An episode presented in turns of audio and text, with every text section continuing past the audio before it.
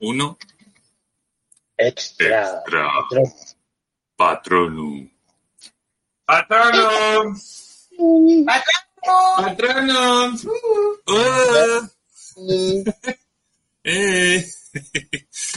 Bueno, oh, hola, hola, querido escuchante y querido patrono, por supuesto. Bienvenido a tu sección, bienvenido a la sección que se paga, a lo que es exclusivo para la gente que paga o la gente que casualmente está en nuestro grupo de Telegram y, y- y está por aquí escuchando, que ahora mismo tenemos a Alianza y que es bienvenido como siempre. Esto es para la gente que paga y para la gente que está. Eh, lo primero, lo primero que quiero decir es que venimos de grabar eh, el capítulo normal, el 3X32, que no es para, que no es el que es en abierto. Y creo que la liada y tenía mal configurado el micrófono, entonces creo que no se me ha grabado.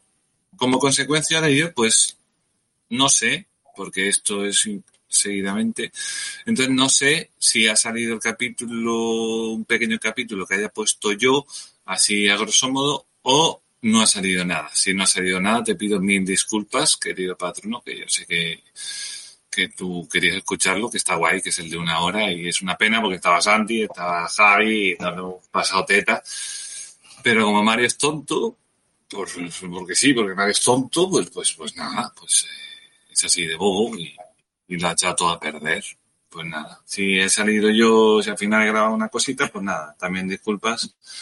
Eh, porque será algo que he grabado a, a todo pues, pues nada, por, por comentar cuatro cosas. Así que nada, eh, mil disculpas, querido escuchante, y, y nada. De todas formas, este, no sé si lo pondré primero para patronos y al final igual lo abro después un par de días o algo así. Por lo menos para que la gente tenga algo, ¿no? Que, escuchar. Eh, bueno, y que a quién tenemos aquí? Tenemos aquí a Javi. ¿Qué tal, Javi? ¿Cómo va la cosa? Pues aquí pasando la tarde poco a poco, charlando con vosotros y riéndonos un rato, sobre todo. Sí, tío, Más qué pena que... que- Por los pena- en directo. Sí, tío, vaya mierda. Aparte que nos costó, ¿eh? Porque mira que estábamos ahí con... Entre que se... se- Sí, entre que no... Va, para otra al final lo que voy a tener que hacer es grabar sí o sí mi, mi, audio. Pero bueno.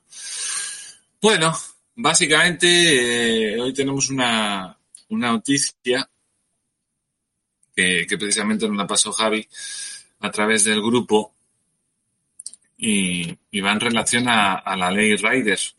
La ley Rider, que lleva ya un añito entre nosotros, y, y bueno, yo he, he seleccionado unos cuantos puntos, los he puesto aquí en la guía, porque, bueno, no sé, es, una ley que ya, ya tratamos en el programa y, bueno, eh, así vemos un poco cómo está la cosa, cómo está el punto, ¿no?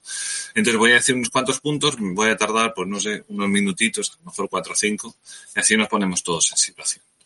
Así que voy para allá. ¿Qué dice? Este 12 de agosto se cumple un año de la efectiva entrada en vigor de la polémica Ley Riders. Tras meses de negociaciones, el Ministerio de Trabajo, los sindicatos, comisiones obreras y UGT y patronales de la COE y la CEPIME eh, lograron cerrar a principios de marzo un acuerdo. La ley Rider daba a las empresas de reparto como Globo, Uber Eats, Deliveroo, Stuart y Just Eat tres meses desde la publicación de la norma en el BOE, que eso fue el 12 de mayo, para contratar a sus riders autónomos como trabajadores asalariados, al quedar reconocida la presunción de laboralidad de sus empleados, en línea con la sentencia que dictó el Tribunal Supremo en septiembre del 2020, en la que establecía que los repartidores son trabajadores por cuenta ajena y no autónomos. Bueno, esto tengo que decir lo que es un copia-pega de un, de un artículo, pero no es exactamente así. El tema es que sean los autónomos que solo tienen un pagador, lo que es los que tienen esa presunción de laboralidad, ¿no? Eh, en este caso, Globo se situó en el centro del huracán por su polémica forma de adaptarse a la ley Rider. A finales de julio del 21, la empresa comunicó su intención de contratar el 20% de su plantilla y mantener como autónomos al 80% restante de los riders, que son más de 10.000, gracias a varias modificaciones de la plataforma que, afirmaba, se ajustan a la normativa y garantizan la autonomía de los trabajadores. Este nuevo modelo eh, le costó a Globo dos denuncias de comisiones obreras ante, la inspección de trabajo por desafiar la ley Rider, por desafiar la ley Rider, ¿vale? Que creo que lo que hicieron es hacer una subcontrata a través de otra empresa.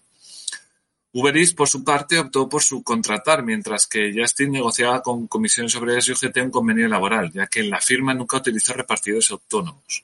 También a finales de julio, pocos días de entrar en vigor la ley Rider, Deliveroo anunció su intención de cerrar su actividad en España con un ERE que afectó a 3.781 personas entre personal de oficina y repartidores, y eso que decían que no iba a costar nada.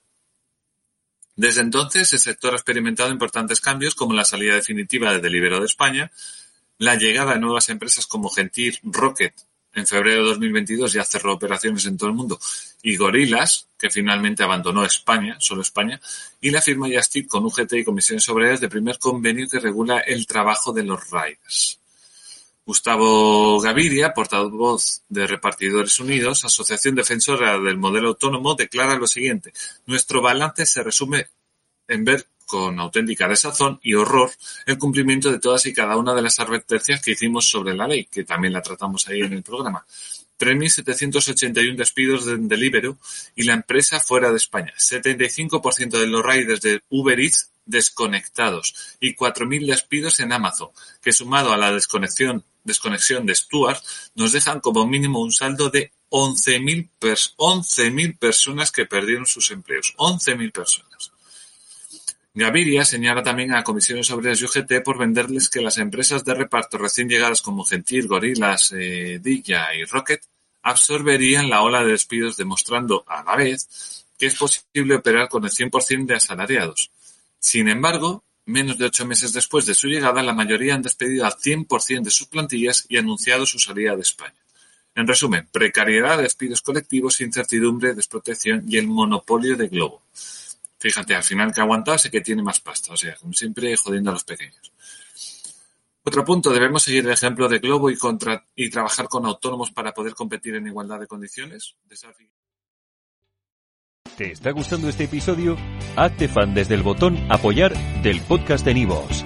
Elige tu aportación y podrás escuchar este y el resto de sus episodios extra. Además, ayudarás a su productor a seguir creando contenido con la misma pasión y dedicación.